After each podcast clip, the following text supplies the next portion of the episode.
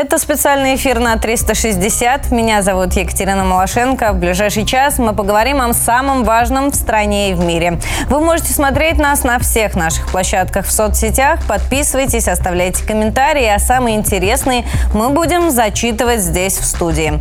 Ну и давайте сразу к делу. Владимир Путин посетил Дагестан с рабочим визитом. В Дербенте президент провел совещание по вопросам развития туризма.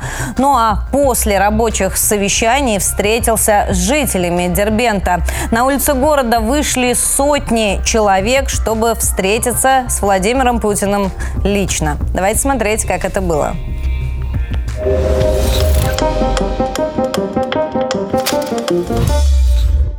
Россия должна стать максимально открытой для зарубежных туристов, заявил Владимир Путин на совещании по развитию отрасли в дагестанском Дербенте.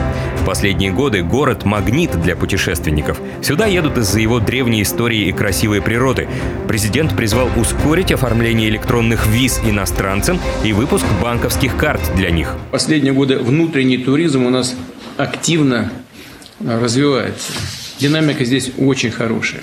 Конечно, сыграли свою роль внешние факторы, разного рода санкции и ограничения со стороны властей некоторых государств, поощряемая ими русофобия.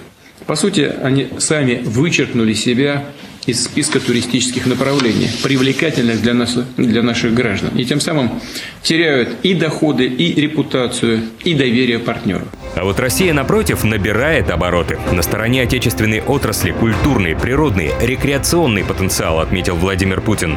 На совещании по развитию туризма обсуждали, как преобразится Дербент и весь Северный Кавказ. Глава Дагестана рассказал президенту о приоритетах в социально-экономическом развитии региона. По словам Сергея Меликова, огромную роль здесь играет именно туризм. Путешественников ждут и встречают в лучших традициях кавказского гостеприимства, готовы удивить живописными ландшафтами, едой и, конечно, напитками. Мы сегодня производим напитки, э, которые способны конкурировать с любыми западными образцами. А для того, чтобы не быть от них зависимыми, мы сегодня начали работу по селекции и созданию в Дагестане уже создан питомников, которые позволят нам не зависеть, в том числе и от э, Э, материала. Ну, будет возможность убедиться в том, что вы говорите? Вот прямо в ближайшее время. Хорошо, шучу. Свой визит в Дербент Владимир Путин начал с экскурсии по древней крепости Нарын-Кала. Здесь российскому лидеру презентовали масштабный проект. Совсем скоро в этих краях вырастет ультрасовременный город. Из крепости протянут канатную дорогу. На берегу появятся новые гостиницы. Все это у стен древней цитадели возрастом 2000 лет. Впрочем, сам Дербент гораздо старше. Дербент, как вы знаете, самый южный, самый древний город нашей страны. Это историческое поселение. Как, какой период? Более пяти тысяч лет образовано Нет, я согласен с этим. Мне тут Сергей говорит, есть такие легенды. Никакие это не легенды, это не легенда. Так что с 1971 года исследования идут здесь археологические. И даже вот тогда уже пришли к выводу, что первые поселения здесь были петарические. Даже сейчас находят монеты, да, которым более пяти тысяч лет. А где монеты? Будут. По окончании визита глава государства вышел к жителям Дербента. На площади собрались тысячи человек. Президента встретили громкими овациями.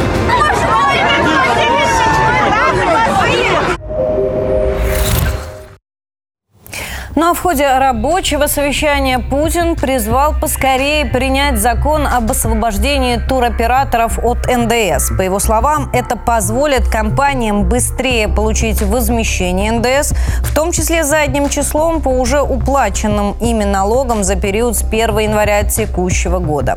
Ну а тем временем в России посчитали убытки европейских стран от ухода российских туристов. Средний чек россиян за, за границей в том числе в Европе, составлял около 1200 евро. По разным подсчетам, государства Евросоюза могли потерять порядка миллиарда евро из-за дефицита путешественников из России. Давайте здесь сошлемся на статью на ленте.ру. Там как раз есть и цитата вице-президента Российского союза туриндустрии Юрия Барзыкина. А, и вот он сказал, что больше всего от потери, от ухода российских туристов Пострадала Финляндия, потому что сухопутная граница давала там достаточно большой оборот и туристов, и шопоголиков, и тех, кто приезжал не только на экскурсии и оздоровления, но и чтобы потратить деньги. Но это не все. От ухода туристов а, пострадали также Италия, Испания, Греция и Франция.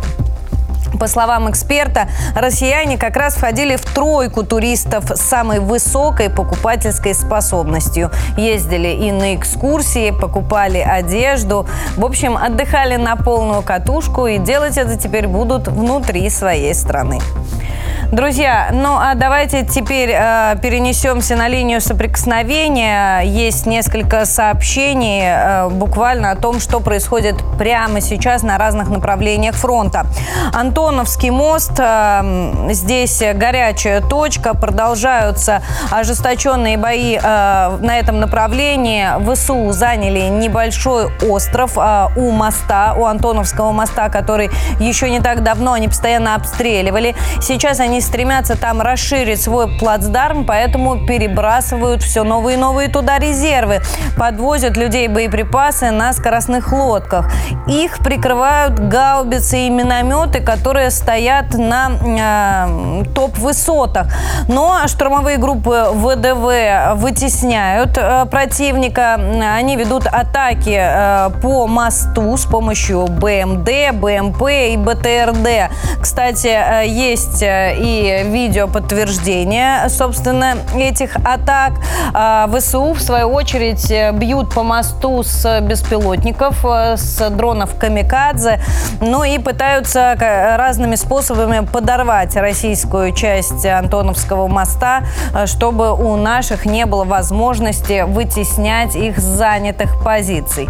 Однако здесь успех э, все-таки на стороне российских бойцов. Есть и видео подтверждение. Вот э, Начальник штаба полка с позывным «Белый» как раз рассказал, что происходит на этом участке фронта.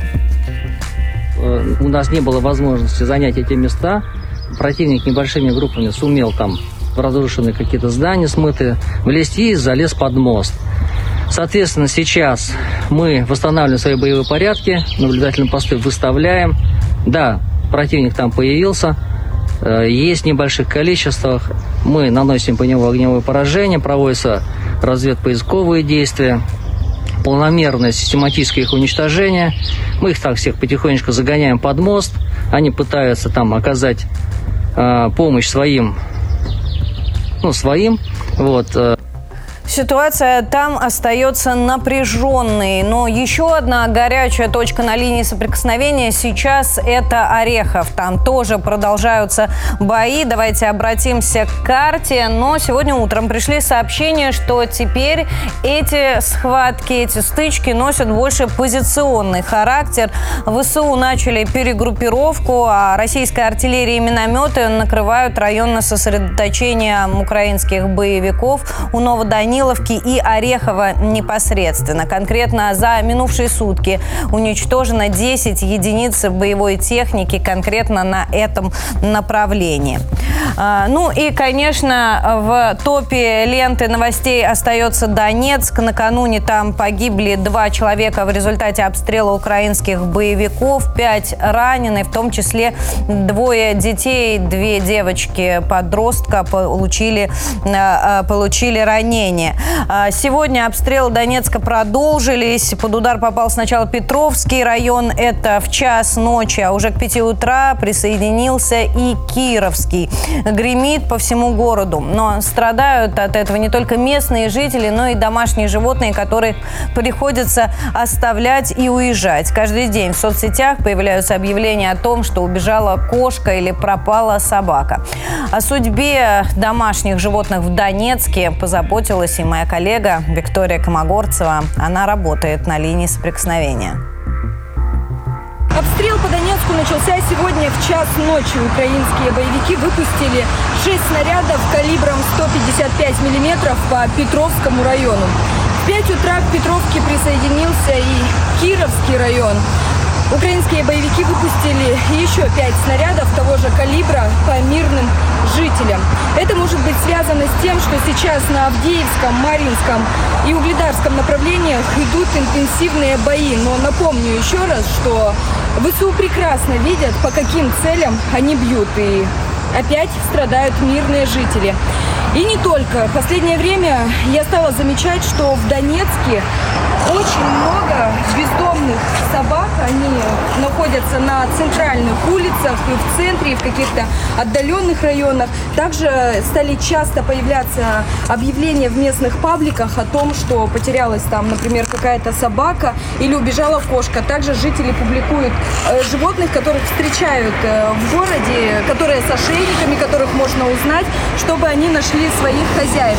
Но вот э, эти собаки, они бездомные и вряд ли их кто-то заберет в питомник.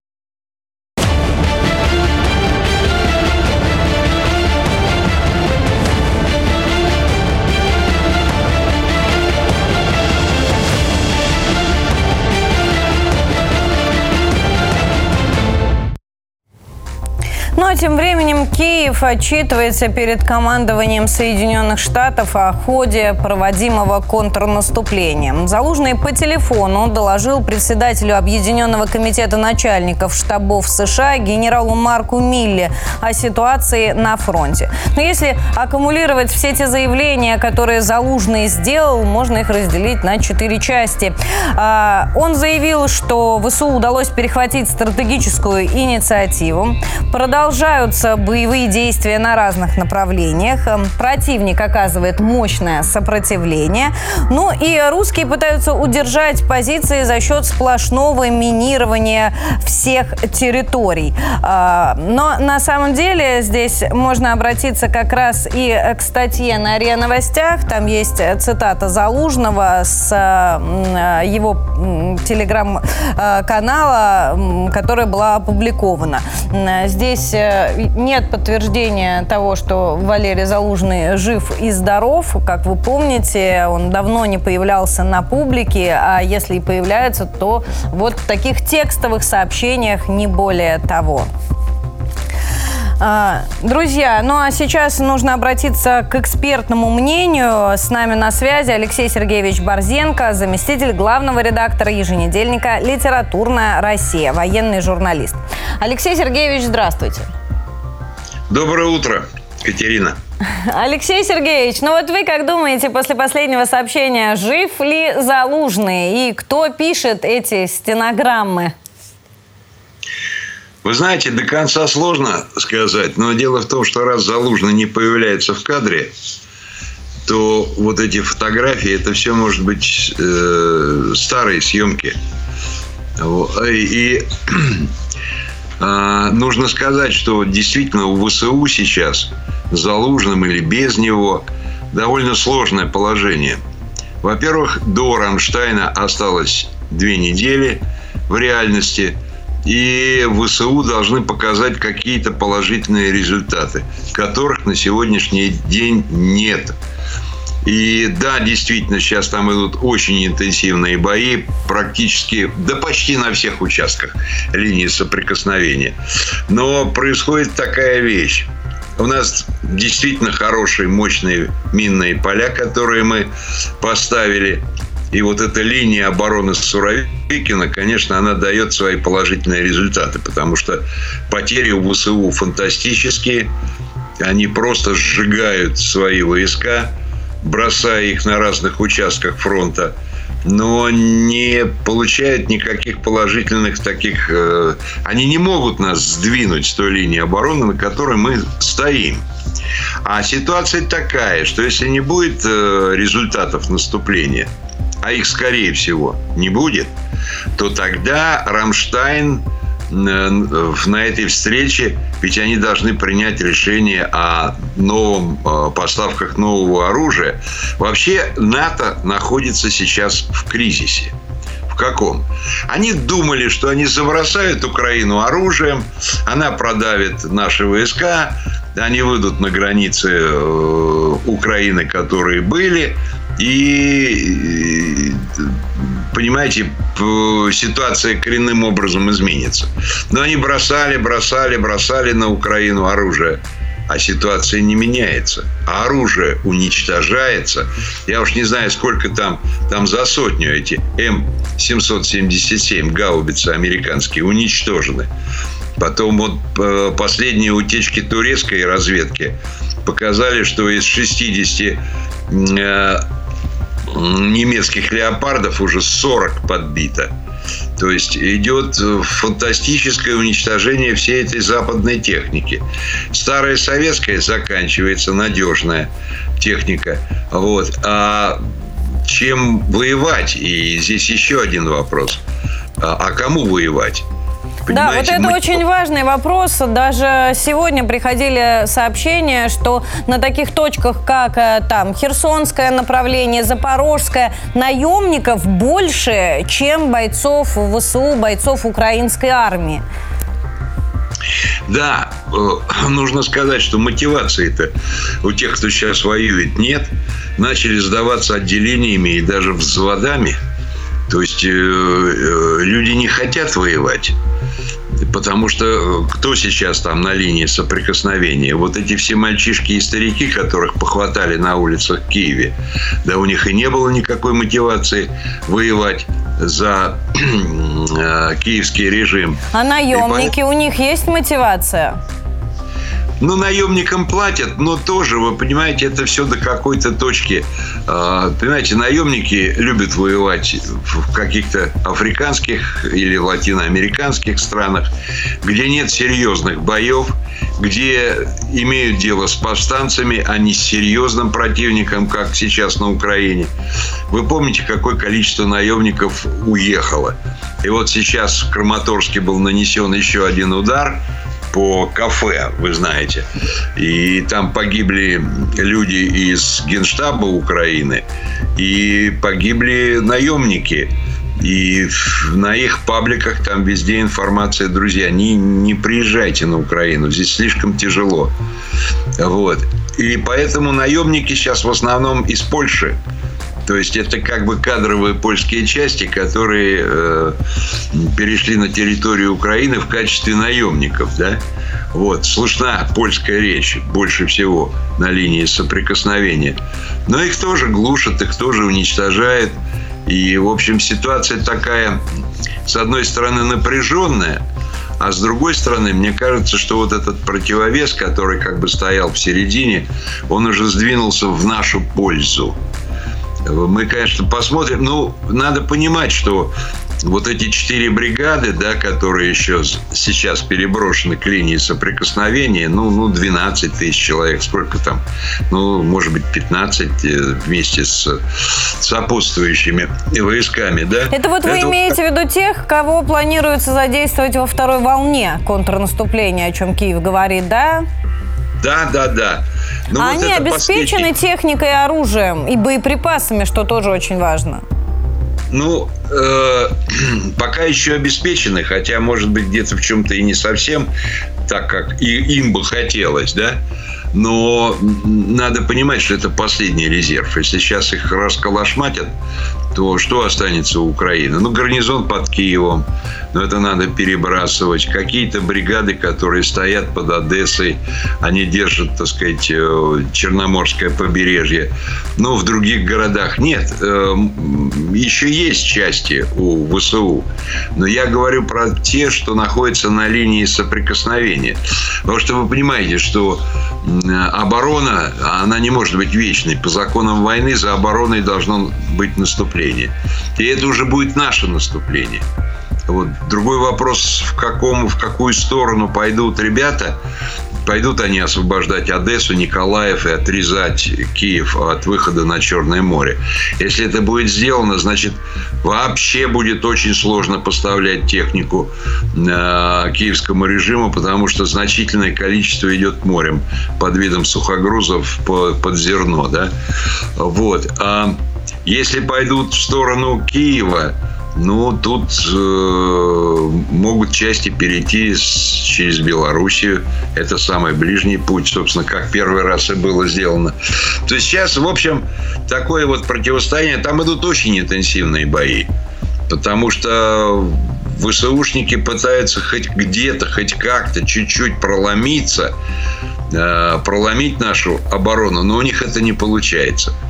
Вот. И от того, что сейчас будет, э, как будут идти боевые действия до Рамштайна, очень многое будет зависеть. И уже прозвучали в НАТО такие высказывания, что, друзья, ну мы даем им в долг оружие, кредиты. Ну а если ситуация изменится, мы же обратно ничего не получим. Понимаете, никто не будет эти миллиарды выплачивать. Поэтому они сейчас тоже в непростое у них э, положение у того же НАТО. Да? Йенс Столтенберг, чтобы он там не говорил, понимаете, человек, который, ну, как бы, знаете, склейщик фарфора. Вот разбитая ваза на куски – и он ее все время пытается склеить. Вот он склеивает, вроде ваза стоит, вроде она есть. Ведь мы же сейчас говорим о том, что НАТО совершенно не хочет ввязываться в прямой конфликт с нами. Потому что они не выдержат никаких вещей. И поэтому именно эта причина самая главная, почему не хотят давать F-16. Потому что F-16 должны базироваться на аэродромах Польши – и в сопредельных странах. А это уже казус Белли, это уже э, участие в войне. Понимаете? А на территории Украины мы эти F-16, наша авиация ракетами на тех аэродромах украинских, мы их очень быстро уничтожим. Ну, будем ждать саммита и э, каких решений они будут там принимать. Спасибо большое, Алексей Сергеевич Борзенко, заместитель главного редактора еженедельника «Литературная Россия» с нами был на связи. Э, грядет не только саммит НАТО, о нем поговорим чуть позже, но и саммит Евросоюза. Э, его планируют провести провести 29-30 июня. А, это очередная встреча глав стран Европы, и они будут вновь говорить о замороженных российских активах. Брюссель снова попытается найти какой-то законный, по крайней мере, по их мнению, способ присвоить себе российские деньги и использовать их на восстановление э, Киева и поддержание киевского режима. Интересно, что они в открытую говорят о том, что чем больше российских денег они смогут забрать, тем меньше придется на Украину потратить европейских денег. Поэтому э, стоит над этим вопросом поработать серьезно, потому что заинтересована в этом не только Украина, но и Европа сегодня. Согласно письму приглашению главы Европейского совета Шарля Мишеля, участники саммита вновь э, выразят свою поддержку и приверженность Украине и будут делать это, пока это потребуется. Соответственно, соответственно, будут искать пути присвоения российских денег. Сейчас они рассматривают два основных варианта, две опции. Вот давайте на них подробно остановимся. Смотрите. Первый вариант предполагает вложить замороженные российские деньги и получать от этого прибыль. Прибыль отправлять э, Киеву для восстановления, ну, например, инфраструктуры Украины. В качестве альтернативы выдвигается идея обложить налогом на непредвиденную прибыль нынешних держателей российских активов. А, но в любом случае это должны быть законодательные акты, которые Евросоюзу придется принимать. Но здесь слово берет э, Европейский Центробанк и предупреждает о рисках, связанных с попытками как-либо использовать замороженные российские деньги. Особо отмечались риски потерять доверие партнеров, ведь другие страны могут попросту вывести свои активы из э, Евросоюза и таким образом обрушить европейскую валюту. Что касается цифр, около 3 340 миллиардов активов ЦБ сейчас заморожено а, в европейских странах. Ежегодно это приносит порядка 9,3 миллиарда а, долларов в виде процентов. А, это порядка 566,5 миллионов долларов в месяц. Вот такие деньги копятся в Евросоюзе, и э, вот на них-то свои рты европейские страны и разинули. Э, ну, а теперь, как и обещала, давайте поговорим еще об одном саммите, саммите НАТО. Он состоится в июле, и примут в нем участие, собственно, главы стран-участниц блока. И вот э, в преддверии этого мероприятия премьер Эстонии Калас и генсек НАТО сделали очень интересное, э, такое интригующее заявление. Они пообещали сюрприз по членству Украины в НАТО. Здесь, э, друзья, мне хочется опять же сослаться на статью на РИА Новостях. Есть здесь и цитата госпожи Калас. Я уверена, что единственная гарантия безопасности Украины, которая действительно работает, это НАТО.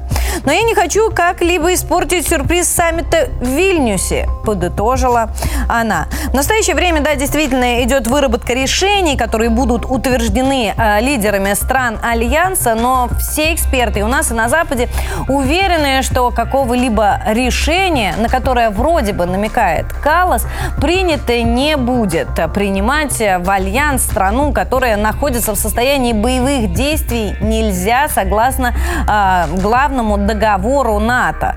Э, но Киев по-прежнему бредит этой идеей. Зеленский на этой неделе уже не раз заявлял, что у него есть некие основания для вступления в Альянс, что он ждет этого приглашения в Вильнюсе и планирует вообще вступить в НАТО по упрощенной схеме. Правда, в Штатах с этим вопросом не согласны и эту идею отмели еще э, до заявления Зеленского. А, но э, интересно, что буквально накануне Зеленский заявил, что Россия должна сама быть заинтересована в членстве Киева в НАТО. Здесь украинский лидер поясняет, что оказывается альянс сосредоточен на обороне, а, а не нападении и вообще ведение боевых действий э, НАТО не свойственно. И если Киев войдет в состав НАТО, то возьмет на себя обязательство сохранять безопасность и мир в регионе. Мол, в этом же и заинтересована Москва. Ну, по крайней мере, ключевое в мире в регионе Москва действительно заинтересована, и Зеленский это признал. В России ответили на слова Зеленского о плюсе для Москвы и назвали его аферой украинского лидера Владимира Зеленского. Э, такое заявление сделал зампред комитета Софеда по международным делам Владимир Джабаров. Он подчеркнул, что Москва, если и заинтересована, то только в нейтральном статусе Украины. Друзья, я еще хотела разобрать с вами, что есть сами саммит НАТО вообще в принципе и зачем он нужен? Значит, очередной, как уже было сказано, а, состоится в Вильнюсе 11-12 июля 2023 года. 40 делегаций примут в нем участие. Ожидается 5000 гостей. Предварительный бюджет проведения саммита оценивается в 38 миллионов евро. Огромные деньги НАТО готово потратить а, исключительно на собственные увеселения, встречи и совещания. Президент Украины Владимир Зеленский еще в январе назвал предстоящий саммит судьбоносным для Украины. Киев, похоже, всерьез верит, что через две недели в Вильнюсе их позовут в НАТО. Однако они получили приглашение принять участие только во встрече на полях саммита. Однако в самом саммите страна участвовать не будет. Генсек Альянса Столтенберг заявил, что победа победа в Украине, э, победа Украины в конфликте с Россией. Только она может стать предварительным условием для любой значимой дискуссии по членству Киева в НАТО. А, поэтому, собственно, единственная опасность, которую представляет предстоящее мероприятие в Вильнюсе, заключается в том, что перед его началом Киев, а, скорее всего, решит показать НАТО какие-то результаты. Результаты на фронте, результаты боевых действий. И, скорее всего, его действия активизируются. Ну а нам нужно сохранять бдительность. Друзья, а теперь давайте обратимся к вашим комментариям. С нами на связи аппаратные. Самые интересные из ваших мнений Лиза уже выбрала. Да, Катя, спасибо. Доброе утро. Ну что, хочу сразу приступить к новостям. Читаю нашу первую новость. Контролер придушил подростка-беспилетника в пригородной электричке. И э, очевидцы, которые публиковали видео, пишут, что сотрудник держал зайца в захвате, пока не подошел полицейский. Точная суть конфликта пока неизвестна. Но историю уже успели заинтересоваться Московская Рязанская транспортная прокуратура. И при наличии оснований обещают завести дело. Мила Шульман написала, так ведь и задушить можно было. Ну а люди сидят как в кинотеатре и смотрят. Хоть бы сказали, что. Виктор Умянцев согласен. Таких контролеров судить нужно. Он не имеет никакого права распускать руки. Валентина Борисова тоже удивляется тем, что люди бездействовали. Она пишет, почему все смотрели и никто даже не попытался помочь. Как и Людмила Сиволина, никто и слова не скажет защиту. Вот народ пошел. Бычок давит ребенка, всем наплевать. Всякое бывает. Вот такая необычная новость. Что ж, э, хочу перейти к следующей. На этот раз из ВКонтакте. Вандала по имени Иван ищет в Италии. Парти, э, парень испортил стену Колизея, нацарапал ключом надпись «Иван плюс Хейли». 23.06.23. Процесс успели снять на телефон другие туристы. Точная национальность главного действующего лица пока неизвестна. Но если его найдут, хулигану грозит штраф 20 тысяч евро или же срок 5 лет. Сергей Рюмичев пишет, эх, Хейли за 5 лет найдет другого. А вот Елена Буркова заключила, он вандал и должен быть наказан, неважно какой нации и из какой страны. Дебилы есть везде. Светлана Волынкова написала, древние люди тоже царапали надписи и рисунки на скалах. Сейчас это такая ценность. Изучают, охраняют и нацарапанная Иваном надпись через пару сотню лет будет исторической ценностью. Ведь мы и представить не можем, какие будут жить люди через 200 лет. Да, мнения действительно разятся. На этом у меня пока что все. Мы еще вернемся с вашими комментариями позже. Продолжайте дальше делиться своим мнением в наших социальных сетях. Самое интересное озвучим у нас в стриме. Катя, тебе слово. Спасибо большое. Друзья, мы продолжаем и снова обратимся к международной повестке. В Госдуму России внесли законопроект заявление с осуждением сожжения Корана в Швеции. Там также подчеркивается, действия шведских властей создают предпосылки для экстремистских проявлений и грубо нарушают принципы и цели Устава Организации Объединенных Наций. Не только Россия выступила с таким жестким заявлением, заявлением. Э, сделали это многие мусульманские страны после того, как полиция Швеции одобрила сожжение Корана у мечети и не просто в какой-то день, а в канун главного мусульманского праздника Курбан-Байрам. Давайте смотреть подробности.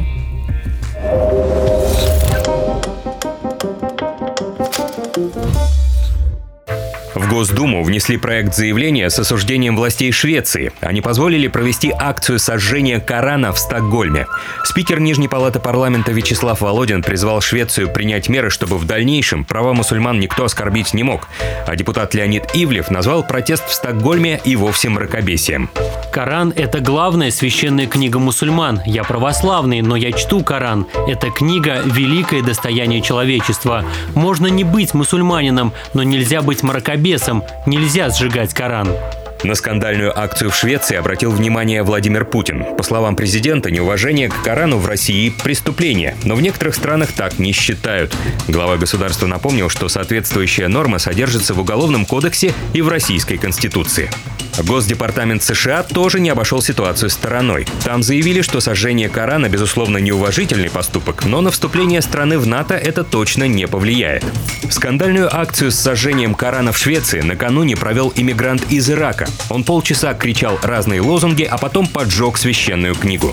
На месте акции были шведские и международные СМИ, а также около 200 зрителей. И полиция, которая не пыталась остановить провокатора, а наоборот разрешила акцию. Более того, нигде не было разрешения на уничтожение Корана, зато мужчину, который кинул камень в иммигранта, мгновенно задержали. По мнению международных экспертов, скандальная акция не будет забыта, и она еще аукнется Швеции при вступлении в НАТО. Особенно острой эта выходка кажется на фоне предстоящей встречи между Швецией, Турцией и Финляндией. Мероприятие состоится на следующей неделе в Брюсселе. А вот в Китае в это время отрабатывают сценарий глобальной войны. Об этом написали сегодня утром все китайские газеты. Вот давайте обратимся к одной из них. А, для начала разберемся, что есть тотальная война в понимании Пекина. Это значит, что все доступные ресурсы и все усилия нации мобилизуются для победы в этой самой глобальной войне. Так вот, военные Китая отработали сценарий этой самой тотальной войны и обозначили этот сценарий, внимание, буквой Z. А, гипотетические противники называются «голубым альянсом». Примечательно, что в сценарии они обладают эсминцами типа «Арли Берг», которыми владеют как Соединенные Штаты, так и другие страны Запада. А, издание китайское как раз поясняет, что оценка эффективности вооружений включает не только а, полевые испытания, но и компьютерные военные игры, отработку тактики и стратегии, что называется, в теории. Особое внимание уделяется оценке боевых возможностей оружия в условиях регионального конфликта, такое как прямое военное вмешательство двух или более иностранных авианосных групп вокруг Тайваня или в Южно-Китайском море. Ну а пока Китай у нас проводит э, глобальные военные учения, мы с вами, друзья, обратимся к экспертному мнению. С нами на связи наш следующий гость Дмитрий Анатольевич Журавлев, научный руководитель Института региональных проблем. Дмитрий Анатольевич, здравствуйте. Доброе утро. Дмитрий Анатольевич, вот э, вас сообщение о китайских учениях э, не удивило? Ведь последнее время, ну как это, ситуация вокруг Тайваня обсуждается, по крайней мере, меньше, чем украинская. На саммите НАТО а там сюрпризы Украине обещают, а в Тайвань не больше, чем делегации летают. Почему э, Китай вдруг так резко реагирует? Я думаю, что это не, не просто и не только реакция на тайваньскую ситуацию. Это результат э, той стратегии, которая началась после предпредыдущего съезда КПК, на котором действующий лидер Китая сказал, что мы выходим из политической изоляции, мы перестаем быть великой экономической и малой политической державой. Китай начинает свою активную политическую деятельность. Вот часть этой деятельности являются эти учения. Западу показано, что он воспринимается в военном отношении, подчеркиваю, экономические связи между Китаем и Западом очень плотные. В военном отношении как противник. Как всегда, китайцы не говорят напрямую, они вам намекают, но намекают так, что очень трудно не понять.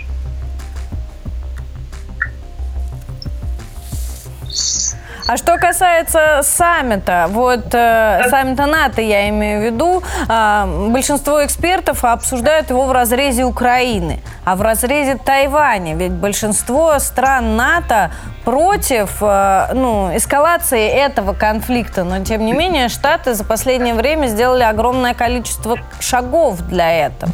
Будет ли вопрос Тайваня поднят на саммите в Вильнюсе? Он будет в любом случае поднят. Я не знаю, будет ли он в официальной повестке. Да? Ну, в официальной он... повестке у них и Украины нет, если да? уж так говорить. У них и Украины нет э, они так важны, потому что есть устав НАТО. Соответствии с уставом НАТО, если Америка вяжется в какие-либо военные действия с Китаем, все страны-члены НАТО обязаны объявить войну. Им это надо. Да? Они очень против. Но они не могут заставить Америку. Америка лидер НАТО. Да? Но они могут и... вывести Украину из-под действия пятой статьи. Ну, каким-нибудь там образом. Может, и можно. И то это, ой, как как не, ну, Турцию же вывели, когда сбили самолет. Но это, в общем, было поперек всех правил. А с Тайванем тут не получится, это уже точно война. Да? Потому что КНР точно не Украина. Да? И США тоже не, не Украина. Это столкновение двух великих держав. Но американцам очень нужно затормозить китайцев. Лучше бы, конечно, без войны. Они тоже не рвутся там людей класть в боях. Но если что, то, хотя, то и с войной тоже. Потому что сегодня для США э, бурно растущий Китай – это огромная стратегическая проблема. Если процесс не удастся остановить, Америка может остаться без своего лидерства, а в этом случае Америке будет куча проблем, потому что главное, чем торгует Америка, это самим лидерством. Неужели маленький Тайвань и кризис тайваньский может остановить такую большую машину, как Китай? Ну, нанести урон, ущерб, я согласна. Ну, понятно, Но что остановить... Китай, кризис, если что, будет предлогом. Да? Или неким давлением, после которого китайцам скажут, давайте вот воевать не будем совсем, мы очень сильные, мы вас победим, Поэтому воевать не будем, а вы вот тут вот остановитесь, тут остановитесь, тут остановитесь, перестанете ввязаться в Центральную Азию, перестанете ввязаться в Южную Азию, успокоитесь, оставите как бы э, все под контролем Соединенных Штатов. И пойдете... Пекин на это пойдет? Нет, но американцы этого не понимают. Смотрите, как себя ведет Блинкин с китайскими лидерами. Он их жизни учит. Понимаете? То есть он ну, искренне... Надо хочет... сказать, вот по той фотографии, которая разлетелась в сетях, где Си Цзиньпин смотрит в сторону, а ему кланяется американский, американский представитель, э, об этом не скажешь. Вот. Нет, ну ведь один раунд переговоров, правда, несколько лет назад был сорван на это. Китайцы просто встали и уехали. Потому что Блинкен пришел и начал им зачитывать, что они должны делать. Американцы искренне верят, что они вправе, э, и это правильно с точки зрения высших интересов человечества, заставлять любую страну действовать так, как они хотят. Вот это, при этом в другой момент, да, когда тумблер переключается, они понимают, что надо договариваться, что надо там что-то решать. Но потом тумблер переключается обратно, и опять начинается вот этот поток указаний. У них почему-то это совершенно не, одно не мешает другому. Они готовы договариваться, но при этом э, договоренность у них такая. Вы соглашаетесь с тем, что мы вам сказали, это значит, мы договорились. Я так понимаю, по Украине ситуация таким же образом будет э, развиваться. Да, да, да. Единственное, что здесь американцы точно знают, что хорошо бы как-то избежать. Потому что Украина член НАТО не для того эту всю украинскую кашу варили, чтобы включить Украину в НАТО. Она прям противоположная цель. Чтобы Украина воевала, а НАТО формально к этому отношения не имел. Что тогда за сюрприз э, готовит НАТО? Я сейчас про высказывание Калас. Ну, не знаю, может быть, речь идет о дополнительной помощи, может быть, речь идет о какой-нибудь вот именно ассоциированном членстве, да, вот э, и, и вы тоже. обещания. Программа Россия-НАТО, а тут будет программа Украина-НАТО. Да? Спасибо вам большое. Дмитрий Анатольевич Журавлев, научный руководитель Института региональных проблем, с нами был, друзья, на связи. Мы продолжаем международную повестку и поговорим теперь о протестах во Франции. Они продолжаются, и беспорядки снова набирают обороты. Все та же причина убийства подростка полицейским. Подробности давайте смотреть в материале.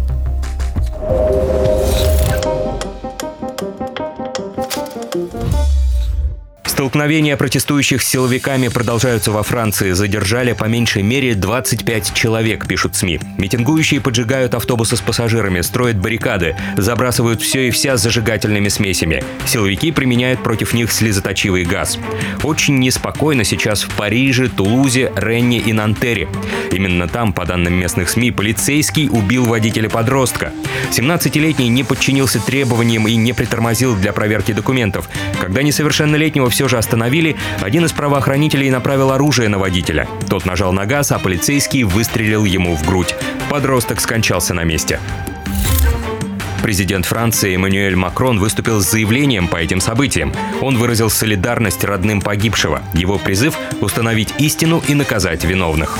Ничто, ничто не оправдывает убийство молодого человека. Наша полиция и жандармы призваны защищать нас и служить республике.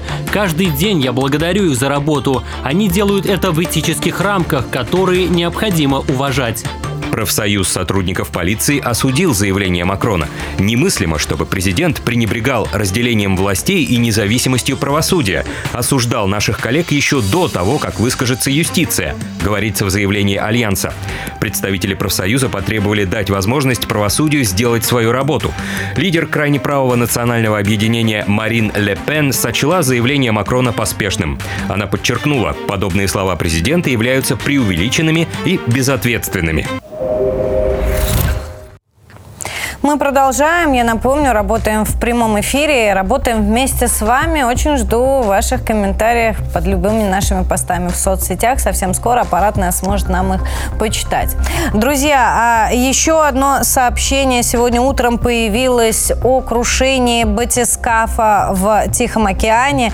А, береговая охрана обнаружила останки погибших а, в этом батискафе, собственно, на обломках. А, накануне были опубликованы опубликованы кадры. А, останки, обломки батискафа доставили на берег. Давайте посмотрим.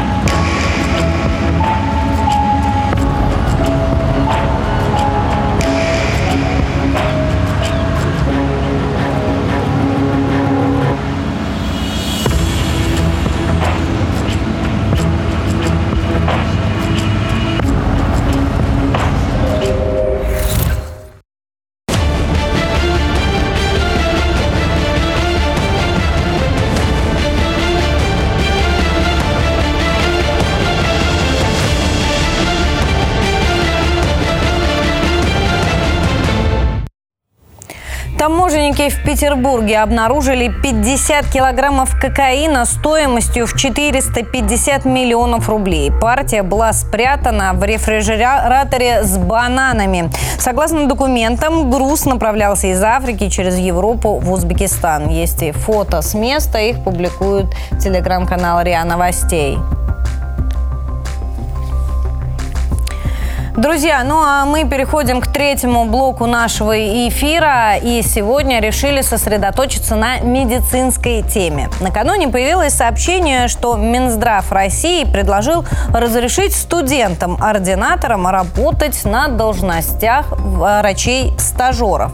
Для этого им необходимо будет иметь диплом специалистов по одной из 78 специальностей в области клинической медицины, также получить первичную аккредитацию, проходить обучение в ординатуре не менее года и пройти промежуточную аттестацию. Контролировать стажеров должны опытные врачи. То есть за каждым стажером будет закреплен, э, что называется, взрослый врач. А введение правил планируется начать с 1 марта 2024 года. Ну что, друзья, а вы готовы пройти обучение у врача-стажера или все-таки к опытному медику пойдете? Здесь большой большой вопрос, и мы решили обсудить тему с экспертом. С нами на связи наш третий сегодняшний гость Марина Александровна Аникина, врач-невролог, руководитель клиники, кандидат медицинских наук. Марина Александровна, здравствуйте. Здравствуйте. Марина Александровна, вот есть предубеждение, глупо это отрицать у многих пациентов, что мы хотим ходить к опытным врачам. С другой стороны, все понимают, чтобы стать опытным врачом, нужно учиться и получать опыт. Э, здесь какой-то замкнутый круг получается. Вроде хорошая инициатива, но не скажется ли она на качестве лечения? Как вы думаете?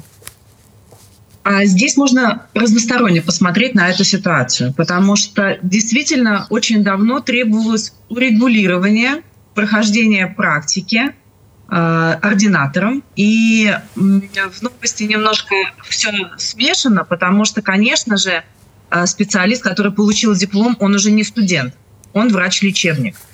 В дальнейшем ему предстоит получить специализацию – и он поступает в ординатуру для того, чтобы получить специальность. Поэтому, проходя год в ординатуре, в принципе, он уже может работать и должен работать, э, набираться опыта в отделении под контролем более старших врачей. Единственное, что не было, а, не было урегулирования на юридическом уровне этой ситуации. Потому что ответственность все еще лежала на старшем враче за любые действия, которые в том числе делает ординатор во время своего обучения. Сейчас, если этот законопроект будет принят, то уже ответственность будет разделяться, будет персональная ответственность ординатора во время прохождения обучения при контакте с э, пациентом и ответственность старшего врача за курацию. А вот еще такое условие есть. Э, нужно получить студенту первичную аккредитацию. Что это такое? А первичная аккредитация э, на сдачу необходимых навыков. Э, эту аккредитацию сейчас дают выпускники вузов и выпускники ординатуры. Это уже не новость, поэтому раньше они все равно ее сдавали, но теперь они могут занимать позицию а, специалисты и получать зарплату за свой труд. Поэтому, с одной стороны, конечно, всем хочется э, лечиться у более опытных врачей, с другой стороны, а, при выполнении функциональных обязанностей часть а, работы может выполнить и помощник врача, и э, ординатор во время прохождения обучения. Поэтому я думаю, что измерить давление, измерить температуру, ответить на какие-то текущие вопросы э, пациента может и ординатор, а врач, например, в стационаре, когда приходит уже на общий осмотр, э, делает какие-то более сложные процедуры или отвечает на более сложные вопросы. Марина Александровна, вот вы врач-невролог. В вашем случае как можно распределить обязанности? Вот э, что может сделать ординатор, что непосредственно должен делать врач? Ординатор вполне может а, производить текущий осмотр. То есть первичный прием всегда делает врач-специалист, он определяет тактику, он определяет срочность а, мероприятий, он определяет достаточность диагностики. А динамическое наблюдение и а, большее внимание к пациенту вполне можно адресовать и ординатору. А как можно оценить сейчас э, уровень подготовки тех самых ординаторов? Ведь зачастую, э, ну, в других профессиях, так скажем, мы приходим после университетов, э, работать, и нам говорят, забывайте все, чему вас учили, все это не то, практика это другое, и будем начинать учиться заново. Вот у медиков так или все-таки они приходят с каким-то базовым набором знаний, который позволяет им быстро, ну, быстро приобретать опыт? Опять же, очень сложный вопрос. На самом деле мы все встревожены, поскольку я являюсь преподавателем э, высшей школы, я являюсь преподавателем кафедры, и уровень ординаторов э, с каждым годом все ниже и ниже. Это связано, наверное, с какой-то психологией поколения, потому что, к сожалению, потребности в знании есть не у всех, даже у тех, кто выбирает медицинские специальности. Поэтому говорить о том, что закон плох или закон хорош по, по отношению к тому, тому состоянию, которое есть сейчас, я думаю, что нет. Но э, с другой стороны, до окончания ординатуры э, врач, получивший диплом уже, но не получивший специальность, не может работать по специальности. Наверное, это большая проблема, потому что прежде всего он должен набираться опыта именно в своей специальности и желательно на это тратить свои силы, и зарабатывать деньги.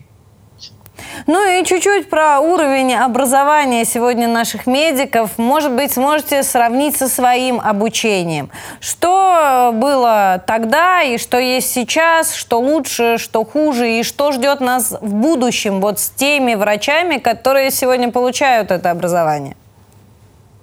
Сейчас учиться намного проще потому что сейчас век открытой информации. Единственное, что надо, это владеть иностранным языком в том числе для того, чтобы иметь всесторонние данные и получать всесторонние навыки по своей специальности.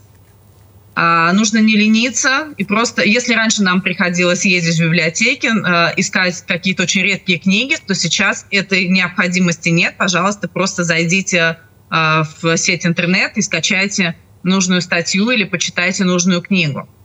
И э, если ранее мы все проходили век эмпирической медицины, то есть нас учили старшие коллеги по принципу «делай как я», и, например, мне пришлось переучиваться э, по методике доказательности, то новому поколению не приходится преодолевать этих преград, они сразу могут учиться по клиническим протоколам, по клиническим рекомендациям. Просто нужно читать. Ну, в общем, чтобы стать хорошим специалистом, в любом случае нужно много учиться. И медикам особенно. Спасибо вам большое за ваш комментарий. Мария Александровна Аникина, врач-невролог, руководитель клиники, кандидат медицинских наук, с нами был, была на связи. Друзья, и еще одна новость э, из сферы здравоохранения. А, да, это направление продолжает сталкиваться с дефицитом кадров. Но если э, врачей э, найти, подготовить, сейчас возможно, этому уделяется огромное внимание, то вот э, скорая помощь столкнулась с огромным дефицитом кадров, кадров водителей. И вот в Госдуму внесли законопроект, который предлагает повысить зарплаты водителям скорой помощи. Опять же, чтобы справиться с нехваткой кадров и удержать тех специалистов, которые сейчас работают на скорой помощи. Друзья, и еще одна новость. В Екатеринбурге нашли тело шестилетнего мальчика, о пропаже которого заявила его опекун ночью 26 июня. Это сообщение Следственного комитета. Женщина утверждала, что ее пасынок просто ушел и не вернулся. Но следователи выяснили, что ребенка она не видела больше месяца. Позже оказалось, что он скончался еще зимой. Тело мальчика лежало в сумке. Его обнаружили в гаражном комплексе в Чкаловском районе Екатеринбурга. Искали ребенка тысячи сотрудников полиции и волонтеров. Сначала в органы поступило заявление опекунши, после чего полицейские проверили всех педофилов и ранее судимых, но никаких результатов это не дало. Тогда 34-летнюю женщину решили проверить на полиграфе. Там-то и выяснилось, что она врет. Как оказалось, опекунша мальчика скрыла факт его гибели и все это время активно принимал участие в поисках, чтобы отвести подозрения от себя. По информации Следственного комитета, смерть мальчика наступила несколько месяцев назад. И речь идет про декабрь. Возбуждено уголовное дело по факту возможного должностного преступления со стороны сотрудников органов опеки, которые не выяснили обстоятельства жизни ребенка в семье опекуна. К самой женщине, соответственно, тоже есть вопросы. Подробности вы можете почитать в нашем телеграм-канале 360 э, ТВ. Э, друзья, ну а теперь обратимся к вашим комментариям. Э, наша редактор Лиза уже готова выйти с нами на связь. Да, Кать, спасибо. И, пожалуй, самая интересная новость на сегодня я оставила наконец. Питеру придется теперь э, подвинуться за звание самой культурной столицы. Его скоро сменит Ярославль. В регионе будут штрафовать за плевки в общественном месте. Первый раз придется заплатить полторы тысячи рублей. При повторном нарушении – три тысячи. Штрафы уже утвердили, так что запасаемся денежками, ну или ведем себя культурно. Лиса написала, интересно, как же это будет происходить? Люди в штатском по 100 человек на квартал или улицу, ходят с камерами и снимают. Марина пишет, инициатива хорошая, еще бы жвачками, банками, бутылками и фантиками также делали. Но один единственный вопрос, кто будет осуществлять контроль? Пока у людей не выработается культура поведения, все эти нововведения бессмысленны. Ирина Угодникова пишет, в Сингапуре уже давно за это штраф. Чистота на улицах во всех общественных местах. В туалетах общественных нет ни пылинки. А вот подписчик с ник ником Copycat пишет, это как с курением будет происходить, ну, для галочки получается. А вот что будет на самом деле, я думаю, мы узнаем позже. И у меня еще осталась одна новость. 34% а, россиян ссорятся с коллегами по работе из-за кондиционеров. Классика одним жарко, другим холодно. Опрос о сезонном летнем споре провел сервис Superjob. Наши подписчики написали, Владимир Тихонов, например, ну, нет коллег, нет и проблем. Эльвира Родина считает, у нас сотрудник воровал пульт, чтобы другие не включали кондей.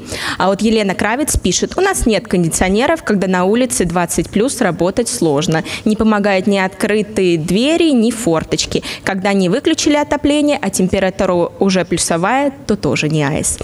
Да уж, продолжайте и дальше делиться мнением в наших социальных сетях. Самые интересные комментарии, как всегда, озвучим в нашем стриме. Катя, тебе слово.